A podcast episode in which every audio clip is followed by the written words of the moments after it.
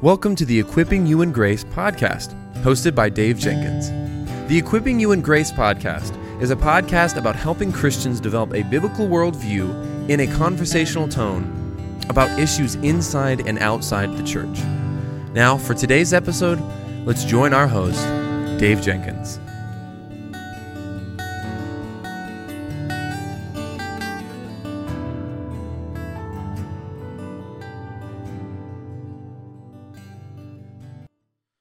All right, everybody, welcome back to the Equipping You in Grace podcast. My name is Dave, and I'm the host for this show. And on today's episode, we're going to talk about something that is really important, and I don't think it's something that we talk enough about. I noticed that whenever I talk about it on social media, many of you seem to share these posts quite a lot and quite often. And that's why I think talking about it, continuing to talk about Christian friendship is really, really important, because I don't think that we talk enough about Christian friendship and what it means. And so I hope that you'll find this episode helpful.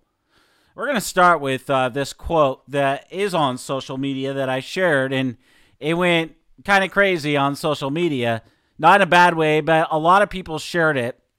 And so the heart of this episode is going to be this quote, but I'm going to expand on this quote. And the quote is, "Christian friendship is not transactional," meaning what can I get from this person? What can they do for me? And so on and so forth. But it's servant-oriented. How can I pray, encourage, build up, learn from, serve this person? Christian friendship is rooted in the Word, it's focused on Christ and on others, and it should be, I'll add to that also, rooted in the local church. Now let's start with the first part of this statement. Christian friendship is not transactional. It's not what can I get from this person, what they can do for me, and so on and so forth. Now, I think on the best days, we would all agree with that, right? We would all say, yes, it's not transactional. My friendship is not about what I can get from this person, how they can further my career and they can help me to advance down, whatever path I'm trying to go.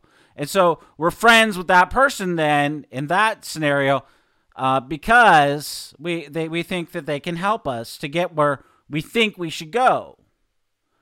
Now, we would all agree that that is wrong as Christians, and we should. As a matter of integrity, we should hold that Christian friendship is servant-oriented. We serve others because we love the Lord and we desire to serve other people. That is a matter of Christian integrity and of service, of one anothering each other. Okay? But if we're honest in practice, we might have a friend that has a lot of connections. And we might say, "Oh, I want to get close to that person. I want to be a close friend of that person because, if you're an author, I can get them to give me an endorsement." And this way we treat friendship, and this is just one example, we would treat friendship in that scenario in a transactional manner. But the Bible has something much better for us than using things or friendships in this way. I'll tell you that I have told friends in this scenario, I've said, "You know what? Your friendship means more to me than any kind of endorsement that you can offer to me. I'm just thankful that you're my friend. I don't care about your endorsement. I mean, I care that you would endorse the book, yes. But sometimes some of my friends have come back to me that I've known for 10 years or more. And they've said, "You know what, I can't endorse right now your book because I have just a lot going on." And one of the things I do is I'll say this to them. I'll say, "You know what matters more to me is just your friendship. I'm just thankful that you're my friend. You know, I'll say this to people who write for me. They made a commitment. Say they have an article for our magazine, or they've signed up for an article for our series. I will tell them, and I've told people, you know what? Just let that article go. You're way more important in your family and your ministry. Come way before, and in your walk with the Lord and your ministry in the local church, come way ahead of any article that you would write for me. And so I always encourage in that way the people to have the right priorities. I think that it's really important, especially in when you're writing, when you're editing, it can just become a very transactional relationship. I've written for a number of places where it is transactional. There, I'm writing the article. They're getting something from me. Yes, I'm getting something from them and a platform and a place to write, but it just becomes just another thing to do. You never receive very much appreciation. There's never this kind of consideration. It just becomes very transactional. And Christian friendship can become that way. We can treat each other. We can even do this in our marriages. If we really think about how much our interaction with one another was transactional, I think we would become very convicted. In fact, try to ask some of your good friends, do you feel like our friendship is transactional? Ask your spouse, is our relationship, is it transactional? Man, I'll tell you what, it's convicting. You know, we too often, even in a good marriage like Sarah and I, we often say, you know what, we'll just pause and we'll just say, you know what, I'm sorry that I'm not taking the time to appreciate you. And by the way, appreciating one another looks like this. I'm encouraged by how I see the Lord at work in your life. I'm encouraged that I see this growth in this area. And I'm encouraged by how I see the Lord by His grace through the Spirit at work in your life. That is really, really encouraging. Really, it is. So Christian friendship is not transactional. Christian friendship is servant-oriented. How can I pray, encourage, build up, learn from, serve this person? That should be the heart. That should be the posture. We see that from Jesus. He had a heart to serve people. In fact, you think about it. Here's the Son of God and the Son of Man, and he gets down on his hands and knees, and he serves the disciples in John's gospel by washing their dirty feet. Now, remember, they don't have like we have in our day. They didn't have roads. They didn't have paved roads. They had dirt roads.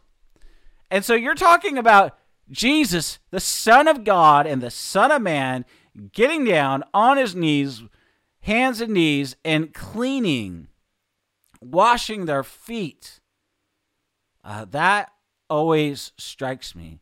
Nothing was below in serving, in teaching, and modeling his loving character to his disciples. Nothing was below the Lord. He was willing to do whatever it took to show them the heights and the depths of his love and what real service looks like. You know what? Real service doesn't look like what we might think. It doesn't look like being up on the platform and having a super great title and whatever and being fancy. In fact, having those titles means you're willing to get down in the dirt among the people, hearing about their hurts and their pains and their struggles. In fact, we too often, I'll just say it this way, being that I've been a Christian now for 3 decades, we too often elevate people to that position or positions of leadership who aren't willing to do the hard work of getting down in the trenches with real people. One of my favorite aspects of ministry, and it's reflected in what we see in the Gospels of Jesus. Jesus loved to be among the hurting and the struggling, the outcasts. So that's some of my favorite kind of ministry is helping the man who is struggling with enslavement to pornography, or they're needing help finding a place to live and to stay. And so I'm able to utilize one of my connections in ministry with friends all over the country who just want to serve other people, and they want to love them well, and they want to pray for, encourage, and shepherd people that would come into their church, and on and on and on. And you know, this is where we have to ask the question: is our desire, is it to serve other people, or is it to build a platform? You know, and people know the difference.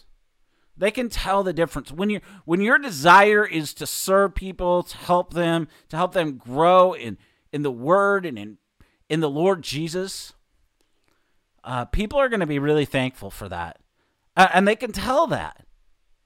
It doesn't mean, though, that you're not going to have conflict. It doesn't mean that you're not going to have difficulty in ministry. But it means that, you know what? Your focus is not on what I can get out of this situation, not on what I think. It's, you know what? How can I pray for this person? You know, I'll never forget, and I'm pretty sure that I've shared this on this show, but when my wife and I were living in Idaho, I was very involved in a church that we were at, and I'll never forget it. None of the people in the group that I led, the men's group that I led, none of them knew, you know, anybody. They didn't know anybody that comes on this show. They didn't know anybody. They didn't know any of the major ministries that we would know, like Ligonier or, you know, G3 Ministries or anything like that. They didn't know. They didn't know any of the major theologians, or they might have known one or two, and that was about it. They knew who John MacArthur was, and that was about it, okay? But you know what? What I realized is it didn't matter if they knew John MacArthur or whoever else. What they did care about is they wanted to get to know me.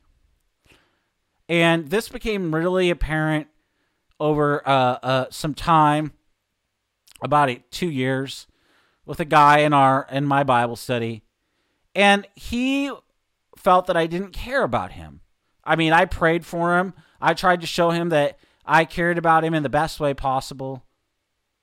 But finally, we had this conversation with another guy, and it hit me. He needed me to say it. He needed me to say, I care about you. He needed to not only see that, but he needed to hear it. And we need to be so clear. When we're ministering to other people, our goal should be to build them up. Our goal should be to encourage them. So whether you're a small group leader, you're preaching, you're in any kind of that kind of ministry, you know what? Take the time to let people know, hey, I care for you. You know, I'm praying for you. I mean, I'm praying for you because I care about you. It goes a long way with people. And the other thing I would say is just make sure that you're spending lots of time praying for the people that you're ministering to. You know, one of my favorite things to do on that, because of that, is to pray for people. I have quite a long prayer list, I won't lie. And I spend regular time every day praying over that prayer list, that in the morning, at night, during the day, as requests come in. And it's such a joy. You know, ministry, as one of my mentors says, is a privilege. It's a privilege of God's grace. Where do we see the Lord at work? Well, the Lord invites us to join him. He is already at work in the life of his people.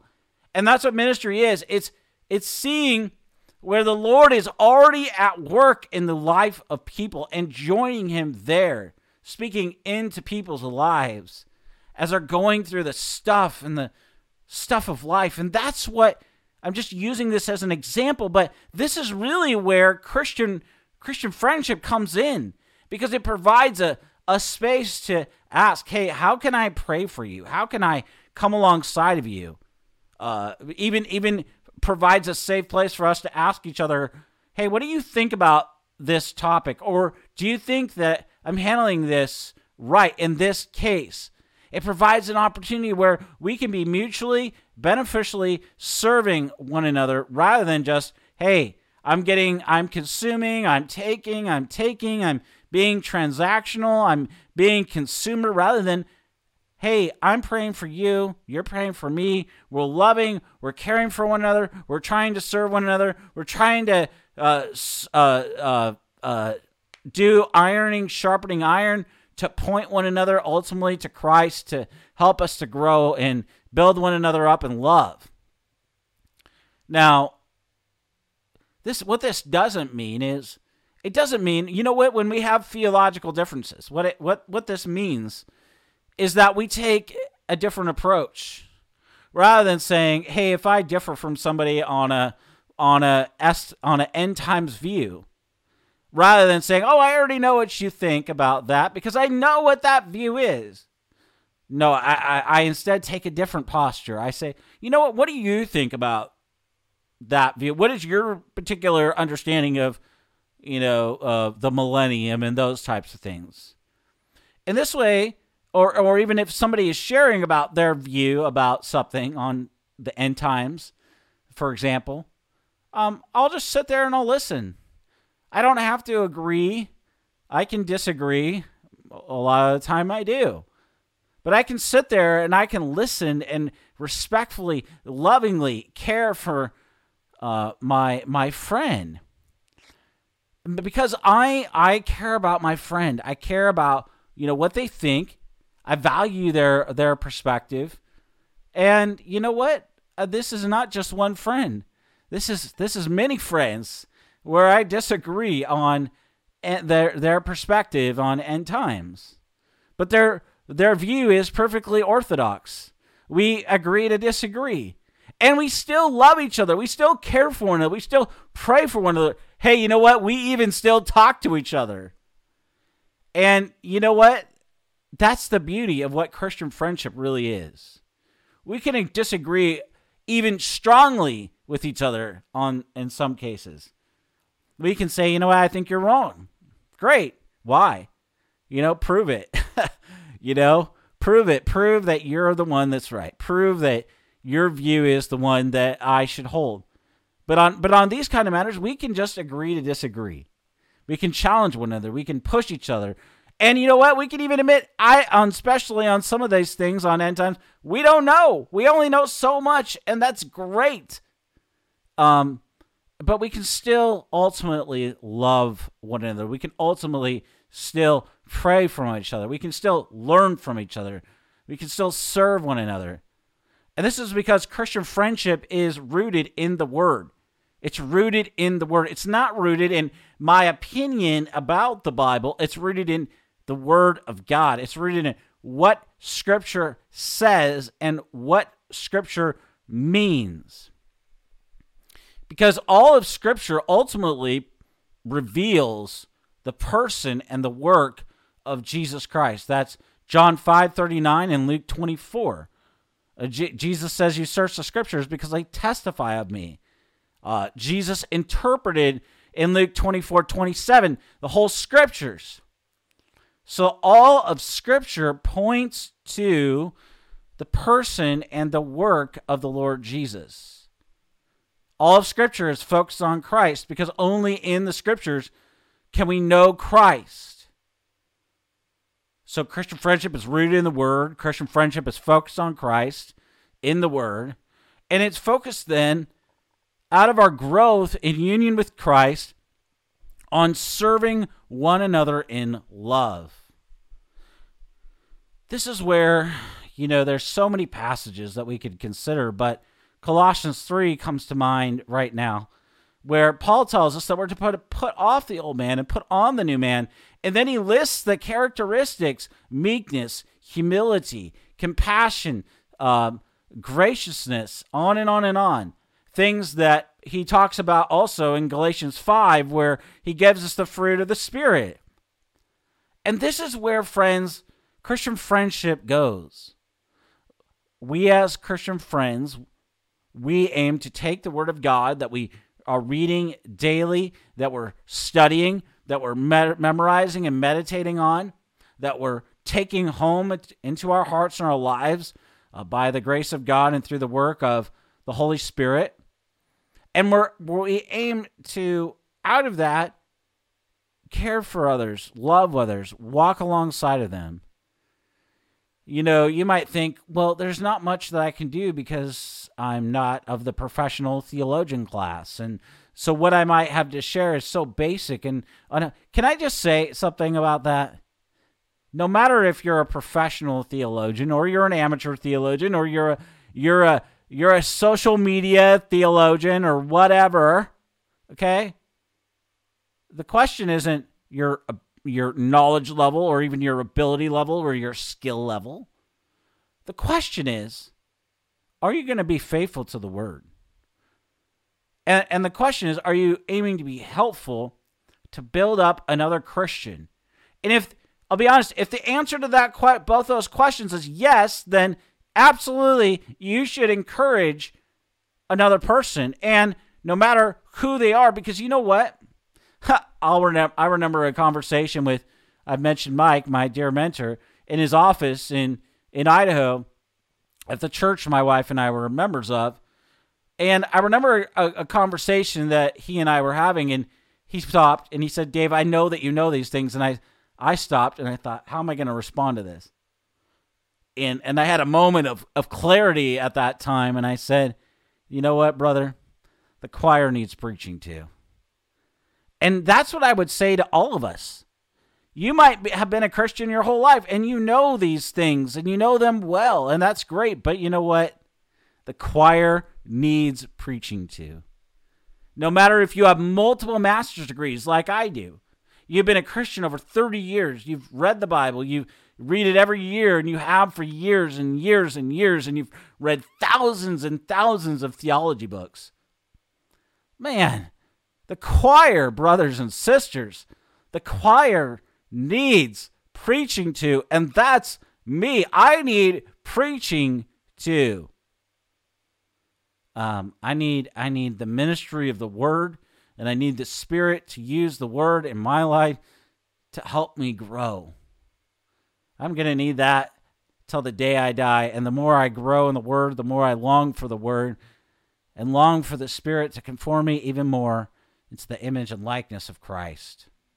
So, dear brothers and sisters, we need one another. We need good Christian friends. We need close, if you're a man, you need close male friends. If you're a lady, you need close, godly female friends. And the same goes for men. You need close, godly men in your life. And we need to have clear lines between men and women. We need to be careful, especially if you're a married man. Guard your heart with all due diligence. Guard the heart of your wife. You as if you're a married man, you and your wife, men, need to have a serious conversation about boundaries with other women and engaging with them, whatever that looks like. I'm not gonna tell you what that looks like, but I will say this: be very careful about even engaging on social media, on Messenger. You know, I, in my position, I email women, and if there's ever a question of how something I think might come across in an email or a message or anything, I just asked my wife, how is this, as a woman, how is this going to come across? And I'll just be like, she'll be like, no, that's good. Or you know, I'll be like, no, yeah, that needs to be better. I'm like, can you just write that for me? And I'll just say, hey, I wrote this response, this message. My wife did. I asked her. Here it is. You know, this way we're guarding each other's hearts, as Proverbs 4:23 says, with all due diligence. And the heart, we need to be very clear about this, especially in our day. You know, these things are of practical importance for a man and a woman, a married man and a married woman, to guard their hearts in a day where it is too easy to flirt with temptation. It is too easy to go cross the line, and too many people have. And we need to be, I'm talking about just online here, but I'm also talking about being even careful on at church too. Part of being in ministry means that we're being above reproach.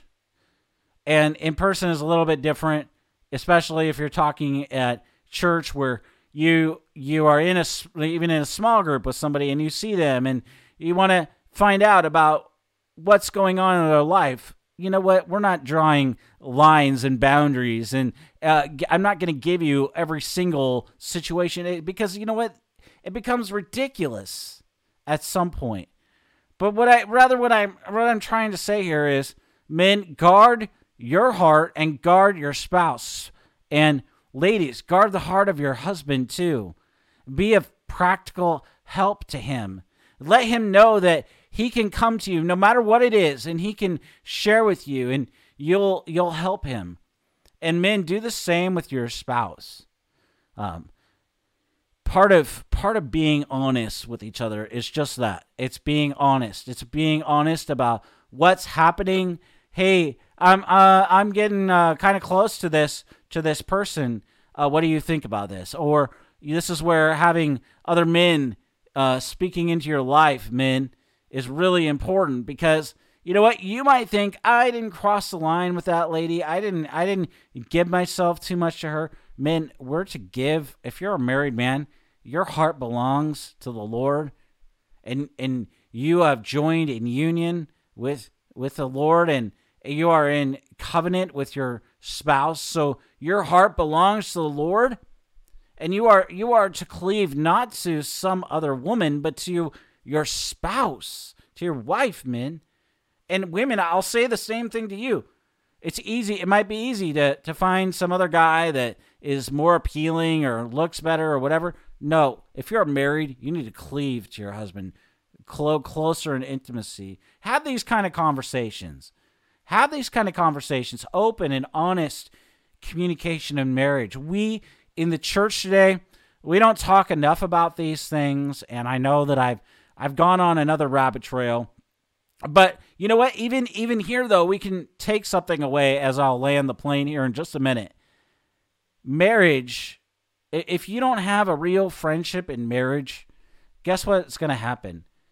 Everything is going to become really duty. It's going to become a real duty rather than a delight.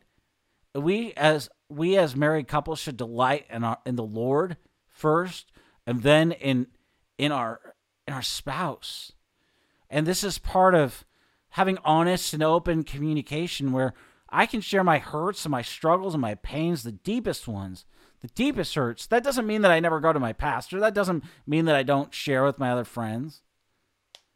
But we need to share, men, with our spouses.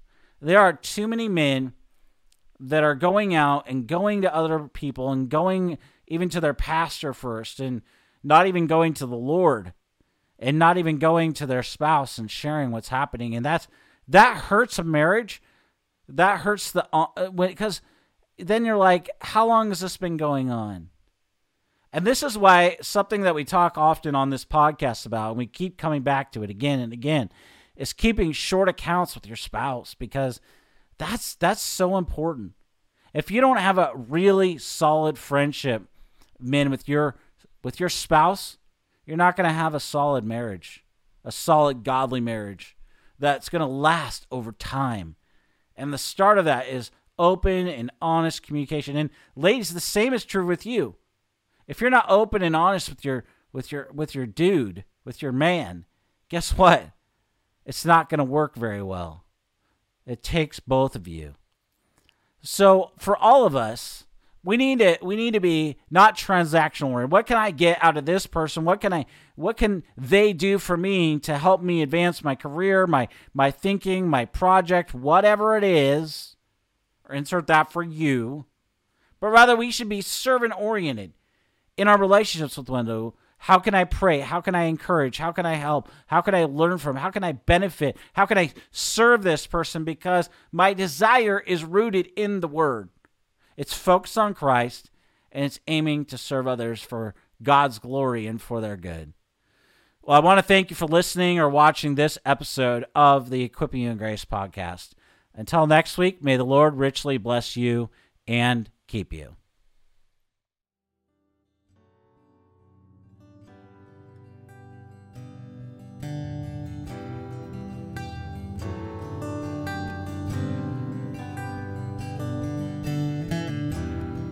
Thank you for listening to the Equipping You in Grace podcast.